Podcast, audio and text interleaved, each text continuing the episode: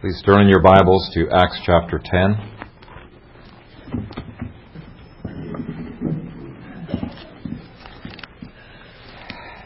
Acts chapter 10, we're going to begin reading at verse 34.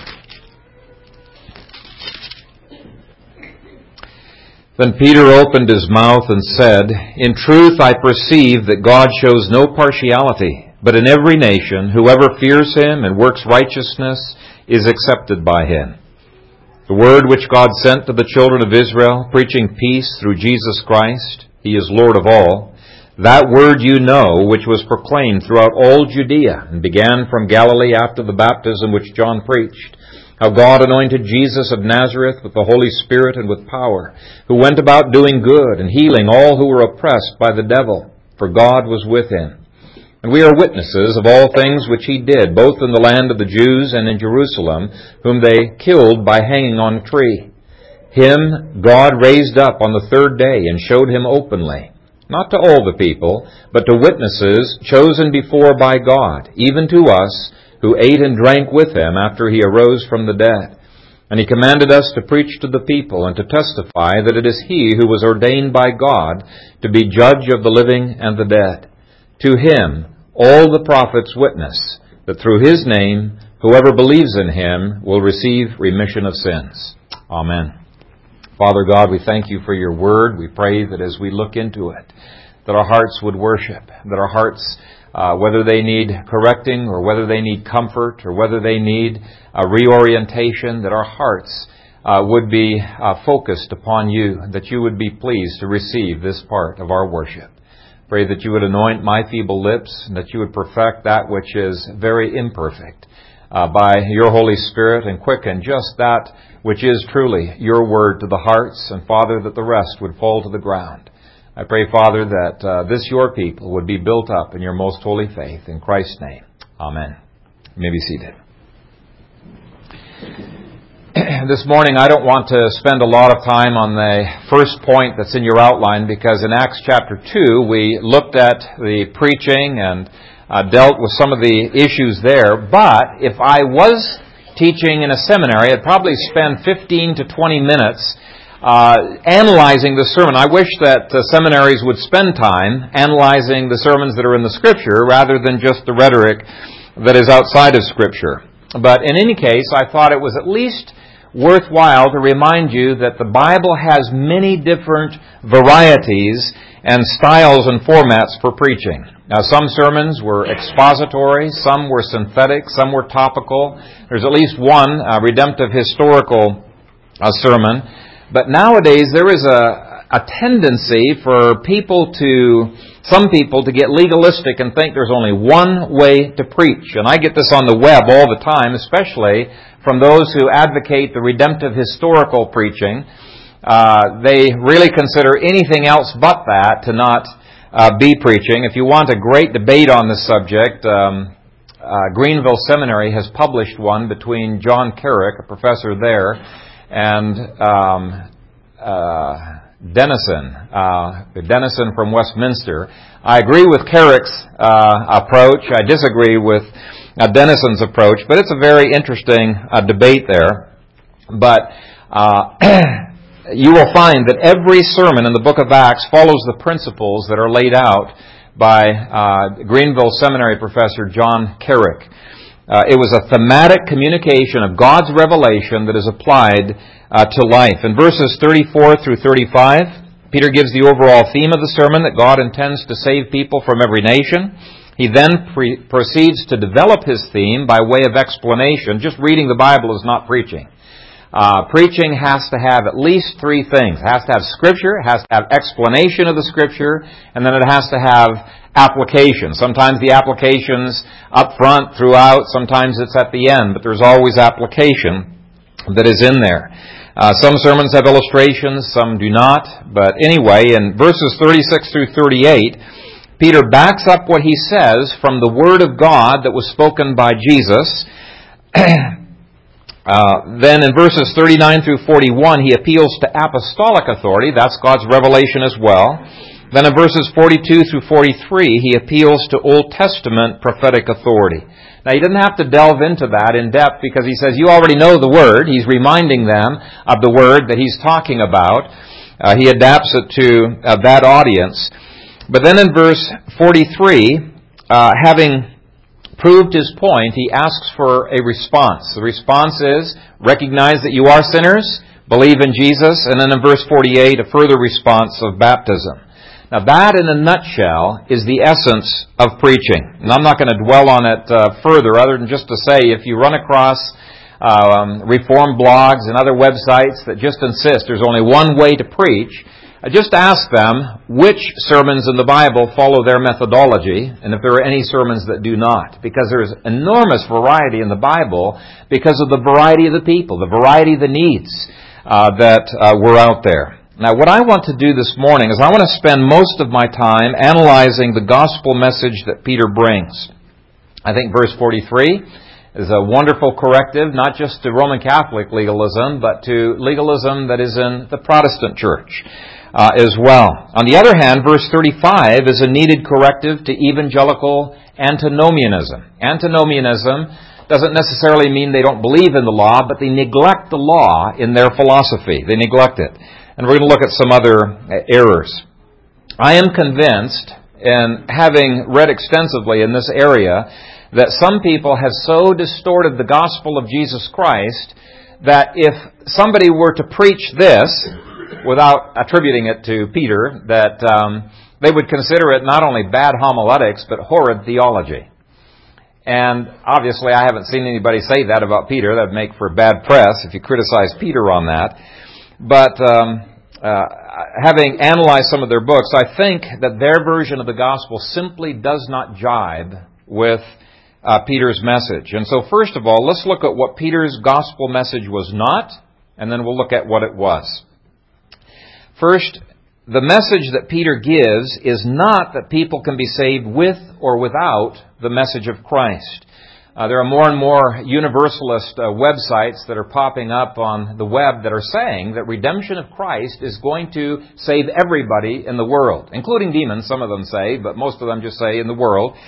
And there are evangelicals who are buying into this, and this has really distressed me in recent years. Two of the arguments come from this chapter. Uh, first, they say in verses 11 through 15, Peter is commanded by God not to call any man unclean. So they say that means that everyone in the worldwide has been washed in the blood of Christ, is saved, and so the goal of missions is to tell people that they're already saved, not to try to get them saved. And uh, Schuller preaches this gospel of self-esteem. A second argument that they give is the phrase in verse 34, God shows no partiality. And they say, that means that everyone is saved because if it wasn't the case, God would be showing partiality to one person by saving him and discriminating against another person by not saving him. Obviously, they've got stronger arguments from other portions of Scripture than that. I think you can see right through those two arguments. But some of their arguments have been so convincing that many evangelicals, including people that I know in this city, have been buying into this, saying that there is no hell, that uh, the redemption of Christ uh, reconciles everyone to God. And if you've done much web searching, you've probably already run across some of those articles, and I don't want you to be sucked in by them. I think that Peter's message is a wonderful corrective to this notion. First, Peter had to open his mouth and preach the gospel before these people would be saved. Verse 34 says, Then Peter opened his mouth and said. Now, why would he have to do that if people are already saved? Why bother? Well, the reason he had to bother is because the angel told Cornelius he had to go listen to Peter, and it was through listening to Peter those words would save him and his household. Uh, when I preached on verses 1 through 8, I think I very clearly demonstrated that they were not yet saved at this point. But just by way of reminder, take a look at uh, chapter 11 and verse 14. These are the words that are being remembered that the angel had told Cornelius. It says, the angel says about Peter, Who will tell you words by which you and all your household will be saved? Well, if you put those two verses together, You see that God did not save them apart from hearing the preaching of the Word of God that came from the mouth of Peter. It was necessary for their salvation. Second, look at verses 40 through 41. It says, Him God raised up on the third day and showed him openly, not to all the people, but to witnesses chosen before by God. I think it's significant that it says that God chose not to reveal the, the gospel to everyone, in other words, it's not a general revelation that the gospel is given by, and God didn't send angels to preach it to everyone, and even the dreams and visions you see in Acts weren't a preaching of the gospel. They may be pointing a person to a preacher who would preach the gospel, but God sent the weakness of preaching in order to draw people to a saving knowledge of Himself. Uh, I've run across a number of evangelicals in the last few years who have told me that if missionaries had not gone to Africa, well, God would have used some other means in which to save these people. Uh, dreams, visions, some other thing. But Romans 10 makes it very clear where Paul says, if there is no preacher sent, how can they believe? Okay, Acts 11:14 says the same thing. And then finally verse 43 says, it is through Christ's name and belief in Christ that anyone will be saved. And so the debate that's going on in some denominations, whether there can be salvation through other religions, you know, is so clearly disproved. It just amazes me that evangelicals sometimes waver on that subject. Let's look at a second major error. The message of Peter was not a message of lawless grace. Verse 35 says, But in every nation, Whoever fears him and works righteousness is accepted by him. I think this is a very important corrective to a defective gospel that many people preach. Many people have a good news of salvation from hell, but they do not have a good news of salvation from their sin. It kind of reminds me of a story I told uh, Rodney on Friday um, Friday night. There was a missionary in Africa who uh, was not making a whole lot of success in preaching the gospel at that point, but he was trying to set up house and and clear an airstrip and whatnot, and he was hiring people to work for him, but they were just lazy. They he just could not get them to work. And when he was around, they would work. As soon as he'd leave, they'd be off doing their own thing. Well, this missionary had a glass eye, and uh, he popped it out, and the people were just horrified. They wondered what kind of a guy is this anyway. And he stuck it on a stump, and he says, "You guys better work hard. I'll be watching you." and he took off. and it worked for a day or two. But one day he came back to the site where they were at, and they'd stuck a tin can over top of the eye, and they weren't working. And I sometimes wonder if that's the way people see the gospel. You know, it gets us saved, we're all okay, and God no longer notices and He doesn't really care. We can go back to the old way of living and be comfortable in our sins. And so I want to make some clarifications on this verse so that there's not any misunderstanding. The first thing I think is very important to understand is that verse 35 is not contradicting verse 43. Those harmonize. Well, obviously they harmonize because it's inspired, right? But Peter's not an idiot who's contradicting himself in the same paragraph. Verse 43 indicates that the only way we can be justified is by faith alone through Christ alone. Grace cannot be earned. Justification cannot be earned. Justification, in fact, is our only security. It is our acceptance before God. We can never lose it. Okay? Once we are justified, we are secure in our relationship with Him. In fact, it's justification that gives us a knowledge and understanding of justification that gives our sanctification joy. Otherwise, it would be a grin and bear it kind of a thing, wondering, you know, where are we going to be? Are we secure or not? And so justification takes us out of a relationship where we have to face a judge. We no longer have to face the judge again and puts us into a relationship with a father. Very, very uh, important. And yet verse 35 is just as clear that law-keeping people are accepted by God. How do we reconcile those verses? Well, you can't reconcile them by ignoring one or the other of the two verses. They're both important. First thing I want you to notice is that this verse does not say, whoever fears him and works righteousness will be accepted by him, as if it was in the future tense. If it said that, then I think we'd have to say that, yeah, it's clear that we're earning our justification. We're earning our salvation. because it would be our works preceding our acceptance.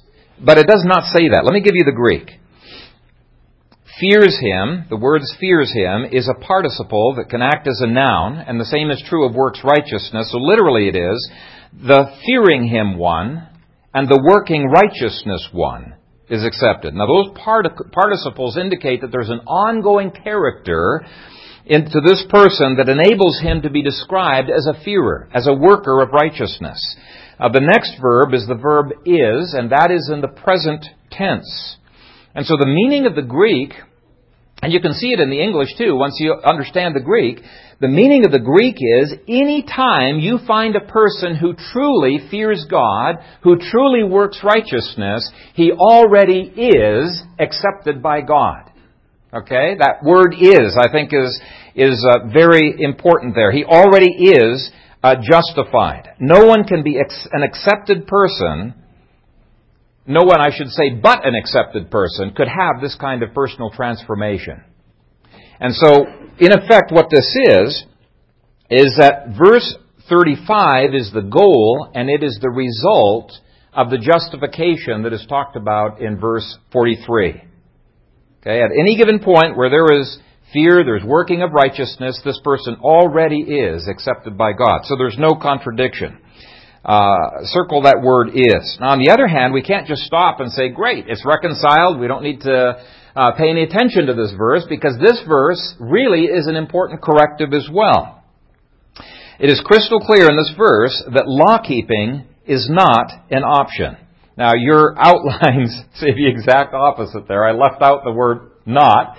It should say uh, that it does not make law keeping an option. Okay, it is lawkeepers and only lawkeepers who are accepted by God. Or another way of saying it is, all those who are accepted by God are lawkeepers. Paul words it in Romans 8:13, "For if you live according to the sinful nature, you will die. But if by the Spirit, and those are key words there, if by the Spirit you put to death the misdeeds of the body, you will live." Now the reformers pointed out that holiness is not an option. Uh, Jonathan Edwards said, Perseverance is acknowledged by Calvinian divines to be necessary to salvation. Jerry Bridges said, It is not those who profess to know God who will enter heaven, but those whose lives are holy. And he appeals to Matthew uh, 7, verse 21, and a number of other scriptures. Now, another way of saying this is that the five points of Calvinism all presuppose one another. They all hang together or fall together. And so everyone who is saved will persevere. That's the fifth point of Calvinism. And if you're not persevering, it indicates you have never been saved. Uh, Titus 1.16 describes such people in these words. They profess to know God, but in works they deny Him. You see, the good news is not simply that we are saved from hell. The good news is that we are being saved from our sins. In fact, the very first mention of the gospel in, the New Testament is in Matthew 1, verse 21, which says, And she will bring forth a son, and you shall call his name Jesus, for he shall save, he will save his people from their sins. Now that is indeed good news. When a person is found in bondage to sin, uh, unable to overcome the power of sin, to know that He is saving us from our sins, not just from hell, is an incredibly uh, good news gospel. And so verse 36 makes it clear holiness is not an option. The good news is that God's grace will make those accepted into lawkeepers. Now there's another clarification that we need to make. Notice that verse 35 does not say that such people who are accepted lawkeepers are perfect lawkeepers. Doesn't say that. Doesn't say the perfect are accepted by God. Instead, it says those who work righteousness. Now, that participle indicates that it's a characteristic of life. Because the Holy Spirit is now indwelling me, what is happening is that this person, the Holy Spirit motivates me to fight against sin and to work righteousness. And so the question is not, am I perfect? The question is, am I working at it? Uh, here's what Jerry Bridges says God does not require a perfect, sinless life, but He does require that we be serious about our holiness, that we grieve over our sin in our lives instead of justifying it, and that we earnestly pursue holiness as a way of life.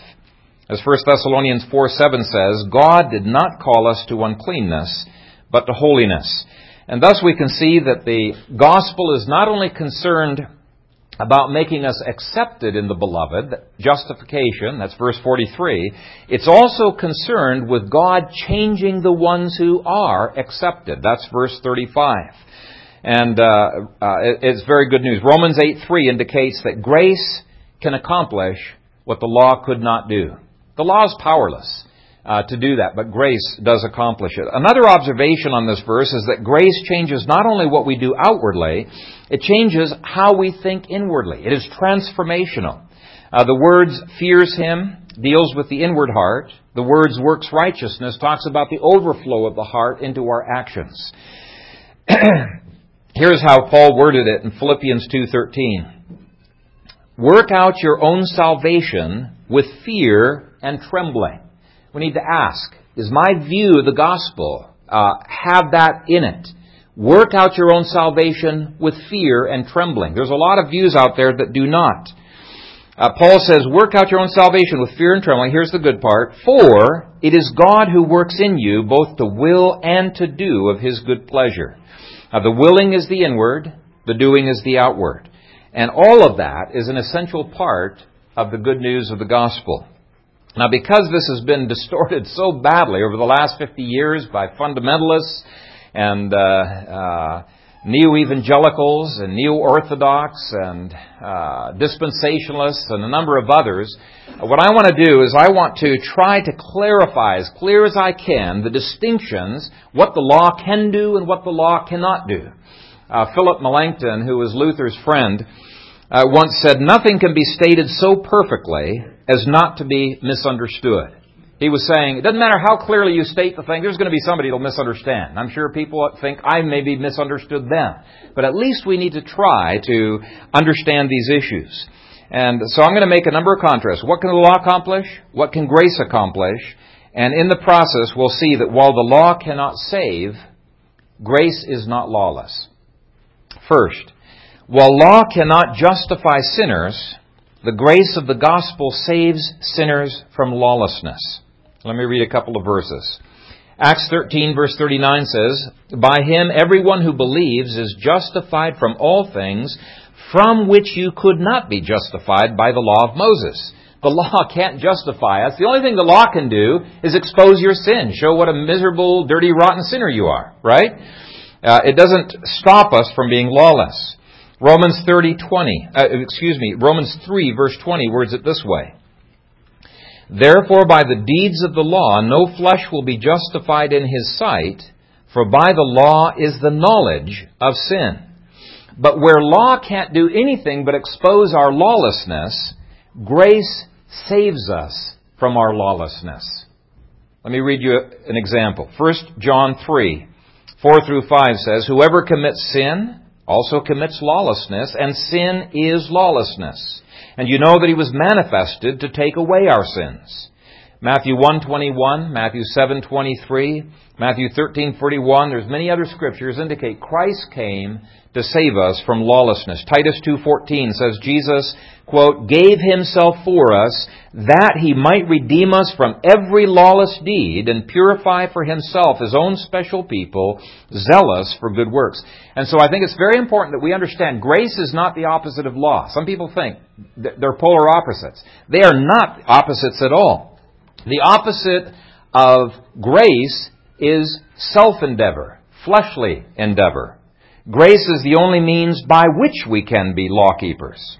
Now turn with me to Romans 3, and we'll look at a second contrast, and we're going to start at Romans 3, verse 28, which is an important verse to memorize, I think, because it deals with justification by faith alone. Romans 3, verse 28. Therefore we conclude that a man is justified by faith apart from the deeds of the law. Now, faith apart from the deeds of the law is faith alone, right? That's where Luther gets his idea. It's faith alone. And it's an incredibly important doctrine because we don't have any comfort uh, apart from that doctrine. But it's only part of the truth. Look at verse 31. Do we then make void the law through faith? Now that's the conclusion some people jump to, but not Paul. Verse 31 goes on to say, certainly not. On the contrary, we establish the law. I think it's very important when we're developing systematic theology, and this is a danger of systematic theology, that we not pick and choose verses and ignore the context in which those verses occur.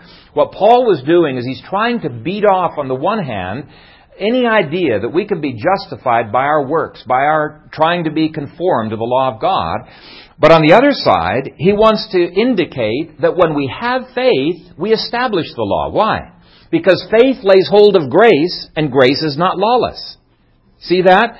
Faith lays hold of grace, and grace is not lawless. So the gospel of sola fide, which is faith alone, is a, gospel that establishes the law, according to Paul. We keep the law as accepted, secure people, but we do indeed seek to keep it. Now turn to Romans chapter 6. We're going to look at a third contrast. Some people make, I think they misunderstand freedom, but they make freedom uh, that God has purchased for us, or the liberty that God has purchased for us, as something that enables us to be happy even when we are in the midst of our bondage. And I think it's a misunderstanding. There is no liberty in that. They conclude there can be no obligation upon the saint who is free. They say that freedom is not freedom unless it is freedom to do whatever we want. Let me just give you a quote. Uh, Steve Brown has written a number of good things, but I think he's dead wrong on this issue. Let me just give you some quotes.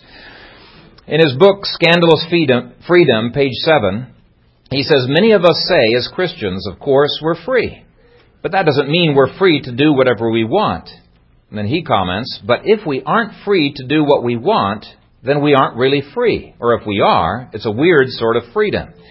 And on the contrary, I would say that his definition of freedom throughout that book and his other books is an Arminian definition of freedom to the core.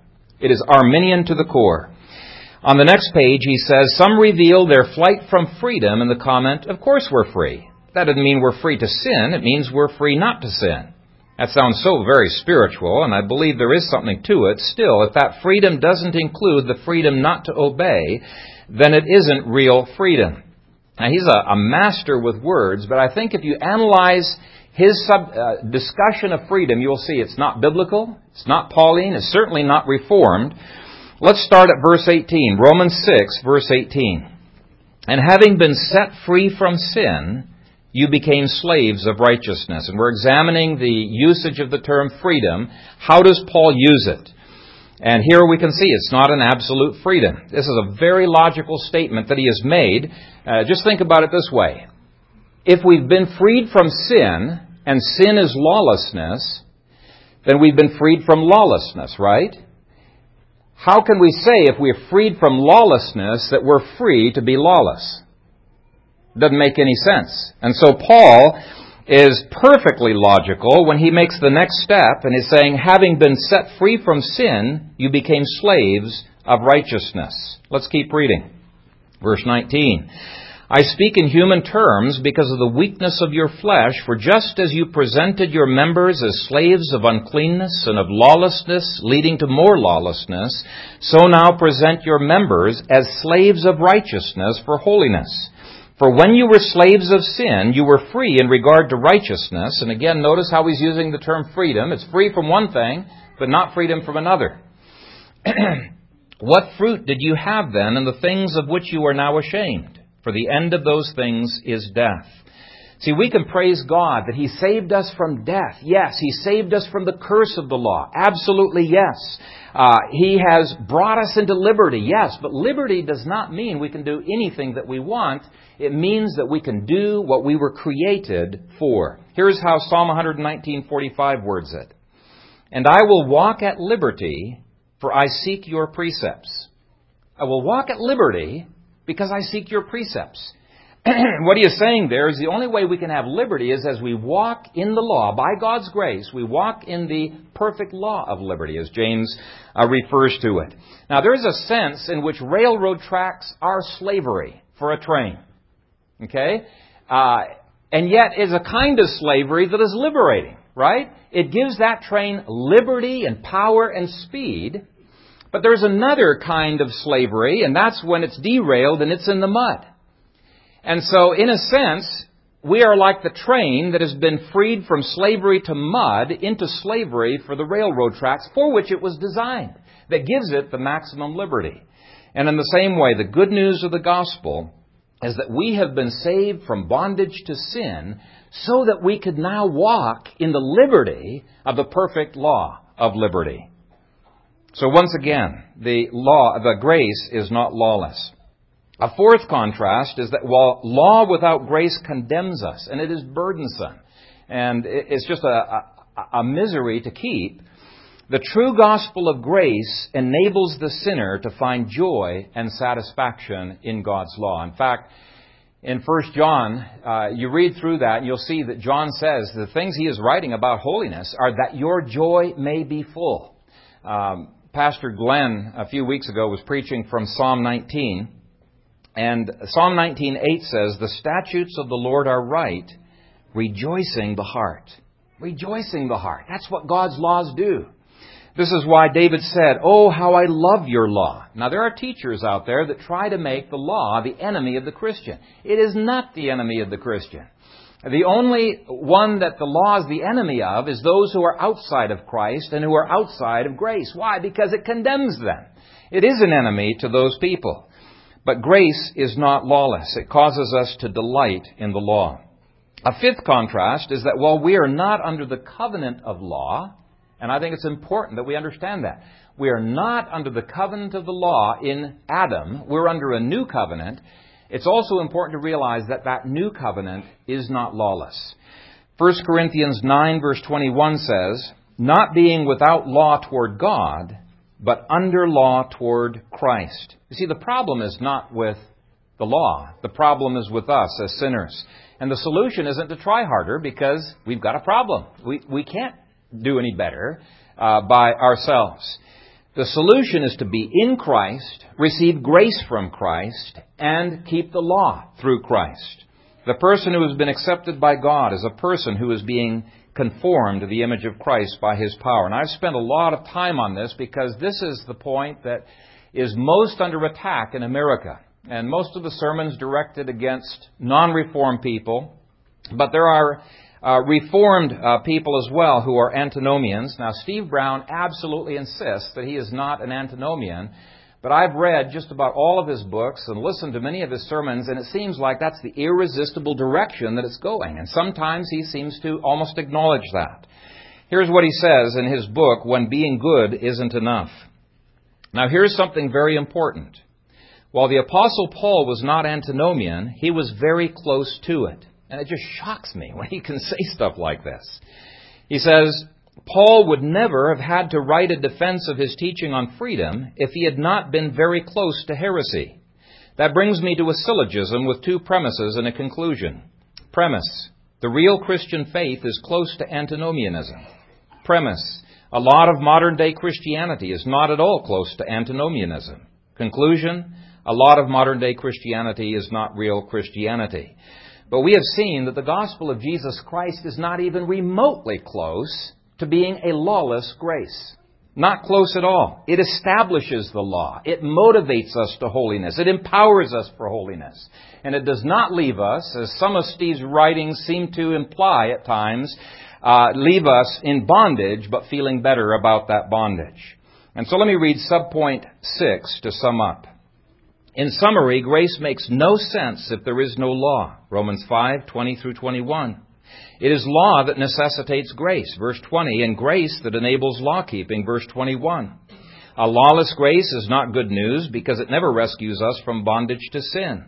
The Bible states that, quote, the grace of God teaches us to say no to ungodliness and worldly passions and to live self-controlled, upright, and godly lives in this present age. Titus 2, verses 11 through 12.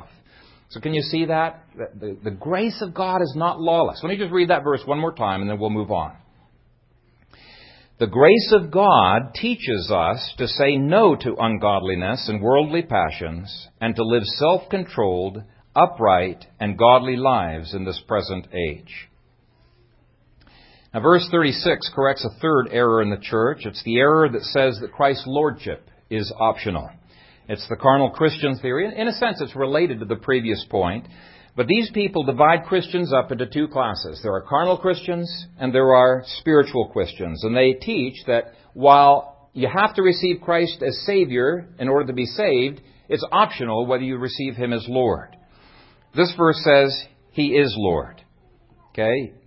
He's the Lord of everyone. The only question is, are we going to submit or are we going to rebel against His Lordship? But we don't make Him Lord of our lives. He is Lord whether we like it or not. Look at the last phrase of verse 36. He is Lord of all. Now that declaration is part of the gospel message of Peter. This group of people also insists that repentance is only for the Jews, it's not for the Gentiles. And sometimes when people tell me this, it almost takes my breath away that people can, with a straight face, make those statements when there are so many scriptures that call Gentiles to repentance. Just take a look at chapter 11 and verse 18. It says, When they heard these things, they became silent, and they glorified God, saying, Then God has also granted to the Gentiles repentance to life. Not just the Jews who need to submit. And Acts 10:36 appeals to Christ's message that was preached to Israel. And what was his message? Over and over again, uh, the uh, the gospel message was a call to repentance. For example, Mark 14, uh, 1:14, repent and believe the gospel. And so there's no indication whatsoever that his lordship is optional. Here's what John MacArthur said so well. We do not make Christ Lord. He is Lord. Those who will not receive him as Lord are guilty of rejecting him. Faith that rejects his sovereign authority is really unbelief. Conversely, acknowledging his lordship is no more a human work than repentance. 2 Timothy 2:25 or faith itself Ephesians 2:8 through 9 In fact surrender to Christ is an important aspect of divinely produced saving faith not something added to faith No promise of salvation is ever extended to those who refuse to accede to Christ's lordship Thus there is no salvation except lordship salvation no one who comes for salvation with genuine faith, sincerely believing that Jesus is the eternal, almighty, sovereign God, will willfully reject his authority. True faith is not lip service. Our Lord himself pronounced condemnation on those who worshipped him with their lips, but not with their lives. Matthew 15, 7 through 9. He does not become anyone's Savior till that person receives him for who he is, Lord of all. And one more quote, this from A.W. Tozer. The Lord will not save those whom he cannot command. He will not divide his offices. You cannot believe in a half Christ. We take him for what he is, the anointed Savior and Lord who is King of kings and Lord of all lords. He would not be who he is if he saved us and called us and chose us without understanding that he can also guide and control our lives. And I say amen. The non-lordship gospel is another gospel. The fourth error is also dispensationalist in origin. Uh, point four says the message of Peter was not a message that pits the gospel of the kingdom, which they believe was before the cross, against the gospel of grace, as if it came after the cross. Instead, what you find in this passage here is that he appeals to the preaching of Jesus, which was the preaching of the gospel of the kingdom, and he ties it right in with his own gospel message. Let's read that, verses 36 through 42. The word which God sent to the children of Israel, preaching peace through Jesus Christ, He is the Lord of all, that word you know, which was proclaimed throughout all Judea and began from Galilee after the baptism which John preached, how God anointed Jesus of Nazareth with the Holy Spirit and with power, who went about doing good and healing all who were oppressed by the devil, for God was with him. And we are witnesses of all things which he did, both in the land of the Jews and in Jerusalem, whom they killed by hanging on a tree. Him God raised up on the third day and showed him openly, not to all the people, but to witnesses chosen before by God, even to us who ate and drank with him after he rose from the dead. And he commanded us to preach to the people and to testify that he is uh, that he who was ordained by God to be judge of the living and the dead. To him all the prophets witness through his name. Whoever believes in him will receive remission of sins. Now, you could not get a more devastating critique than that brand. Not all dispensationalists believe that, but that brand of dispensationalism. These people insist the gospel of grace is only for the church, the gospel of the kingdom is only for Israel. But all the way through, you find the exact opposite. Uh, just one example, Acts chapter 20.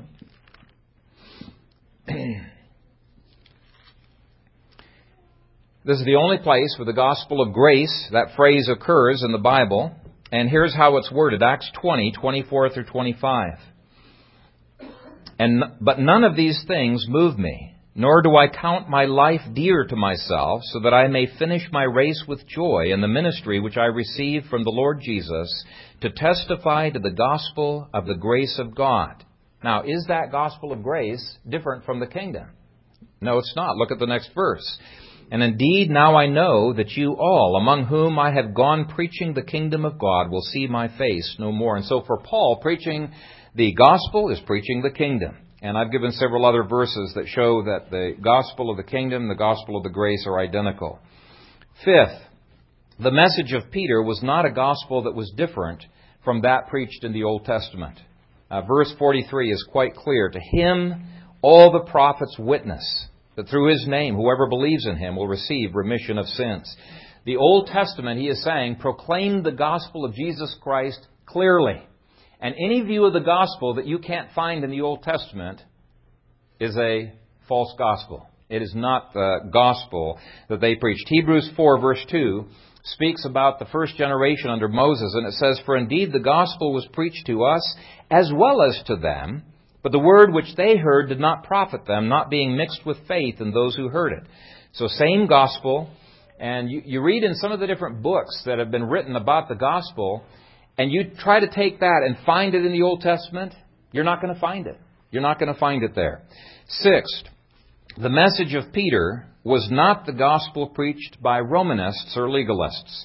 Uh, verse 43 gives the means of receiving forgiveness of sins and becoming a Christian says, Whoever believes in him will receive remission of sins. Peter's message is that forgiveness comes through faith alone, that it's received, not earned, and that it's remitted or forgiven, not that it's compensated for. And even with us as evangelicals, it's so easy for us when we understand the gospel, start going over when we've blown it to feel like we've got to earn God's forgiveness. Well, that's the flesh speaking uh, we cannot ever earn God's forgiveness. Uh, the flesh can contribute nothing. But those who are forgiven, what they do is they receive grace from on high, and by that grace, once again, they get up, secure in their relationship with Him, and they strive for the upward call that they have in Christ Jesus. Now, this, this is such a great summary of the gospel, what Peter gives here, that um, I thought I'd just quickly go through what the gospel is so that we don't leave anything out. And I've put this into an outline form so you don't have to write like mad. I'm just going to read through and only occasionally briefly comment. First, it's a message, according to verse 34. Gospel means good news. It's something we've got to tell people. It's a message we've got to communicate. Second, it's good news to everyone, as verse 34 words it, without partiality. There is no caste system in the gospel. It's the same message for Jew and Gentile, slave or free, male or female, uh, high caste, low caste, uh, you know, gutter sinner, sophisticated sinner. It really doesn't matter. God's grace levels the playing field by making us all equally unworthy and equally exalted in Christ. There was a hardened criminal in England in the 1800s who became converted in prison and his life was just very rapidly being transformed by the, uh, the grace of the Lord Jesus Christ. And when he got out, he started attending an Anglican church. And at one of the communions, he was side by side with the judge who sentenced him to prison. He didn't recognize the judge, but the judge recognized him. And Uh, after the service, the judge talked to the pastor and he said, Did you know who that was? And he described what the situation was. And he says, I really find this quite remarkable. And the pastor says, What? That that man was converted? And he said, No. I find it quite remarkable that God's grace could make an upright, successful, self disciplined person like me recognize that I am as bad a sinner as that man was and as much in need of God's grace as that man was. He says that is the miracle that God has wrought in my life. It's good news to everyone. Third, verse 35 indicates it's good news to those who feel helpless with their sins because why? It guarantees God's grace can make us fear, can make us workers of righteousness. Victory is possible. And then the participles that describe fearing one and the righteous working one indicate that this is good news not just at the beginning of our Christian life, but throughout our Christian life. It, it continues to transform us. Contrary to four point Calvinism, it's good news in which Father, Son, and Holy Spirit are united. Uh, four point uh, Calvinism uh, has said that there are the Father, Son, and Holy Spirit have differing had differing desires as to who would be saved. Uh, one elects only certain people, another dies for all, and the Spirit applies to those who are receptive and to those who uh, you know, believe in the gospel. But this passage indicates, no, there's a perfect unity of purpose and will between Father, Son, and Holy Spirit. Now, none of you are four-point Calvinists, so I don't need to develop that further, but sixth, it is good news that gives us peace. Verse 36 speaks of preaching peace through Jesus Christ. So it's God's favor. We're not at peace with the world, we're not at peace with the devil, but we are at peace with God, both objectively as well as subjectively. Uh, seven, this peace can only be found in Jesus Christ. Verse 36. 8. It is good news that makes us submit to His Lordship. Verse 36. 9. The good news was preached by Jesus. And any theory of the gospel that cannot be found in the gospel accounts is a false gospel. And I threw that in there because some people take Paul's statements so out of context, sometimes out of the immediate context even, that if you took their view of the gospel, you would not be able to find it, ironically, in the books that are called the gospels. You wouldn't be able to find it on the lips of Christ. And 10, the good news that Jesus preached included more than simply redemption of the soul. Says how God anointed Jesus of Nazareth with the Holy Spirit and with power, who went about doing good and healing all who were oppressed by the devil, for God was with him. So it includes empowering by the Holy Spirit. That's in the gospel. It includes healing. It includes breaking the bondage of Satan. In fact, the good news of the gospel is so comprehensive, according to Romans 8, that it includes eventually the restoration of the new heavens and of a new earth.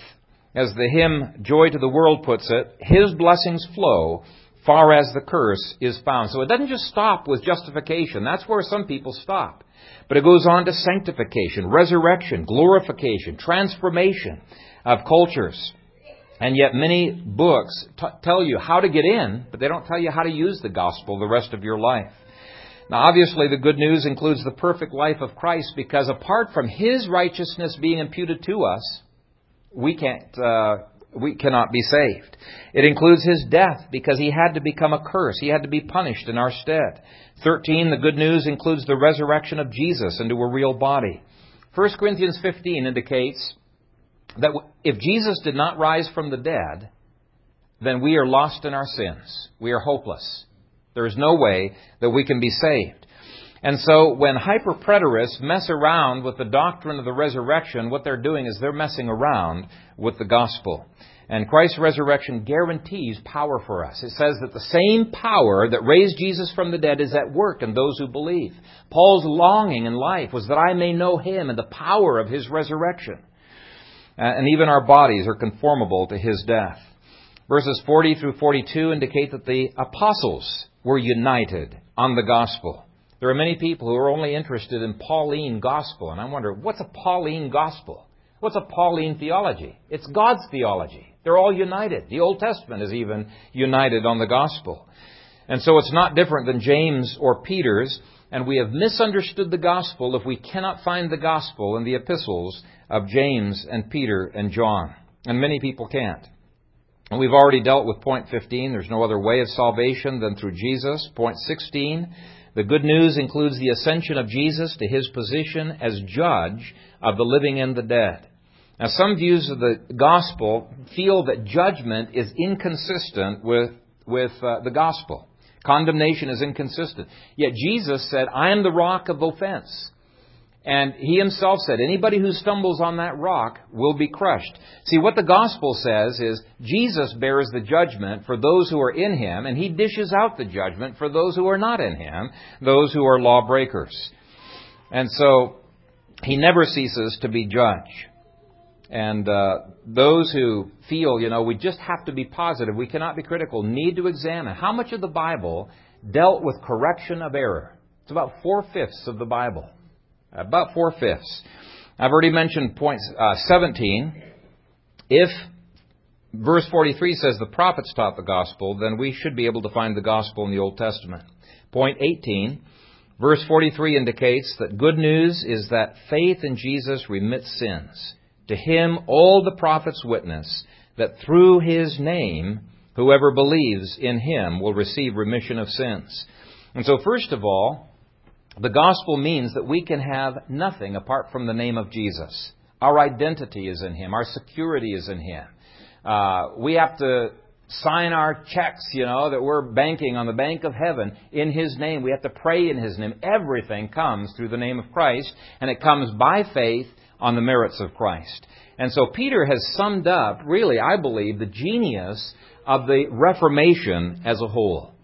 And if there are any who have never put their faith in the Lord Jesus Christ, trusted Him for forgiveness of sins, you need to do that because that is our only hope of redemption from uh, hellfire. His forgiveness is free. His forgiveness is full, and what it does is it ushers us in to a life of fellowship with Him. Having been cleansed by His grace, then what we need to do is we need to continue by His grace to seek to be holy.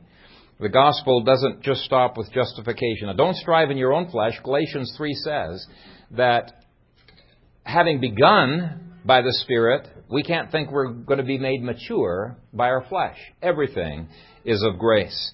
And so keep your eyes fixed on Jesus, because He is the author and finisher of our faith. From beginning to end, the gospel is Jesus. Let me just end with one last verse. It's Isaiah chapter 48, verses 17 through 18. Thus says the Lord, your Redeemer the Holy One of Israel. I am the Lord your God who teaches you to profit, who teaches you to profit, who leads you by the way you should go. Oh, that you had heeded my commandments. Then your peace would have been like a river, and your righteousness like the waves of the sea. Let's pray. Father God, it is our desire that we would enter more and more fully into the grace and the good news that Jesus Christ brought to us, that He has purchased for us all things that pertain to life and godliness. Uh, Father, help us to uh, repent of our dependence of our, on our own strength, of our own fleshly endeavors. And by your grace, I pray that you would sanctify uh, your people. We thank you that salvation that begins in justification uh, will irresistibly conclude in our glorification, our resurrection. And we bless you, Father, for the security that we have. And I pray that you would not only encourage our hearts, but give to us that zeal that you talk about in Titus 2, where Christ died to redeem us uh, as his own special people, zealous for good works. We pray this in Christ's name. Amen.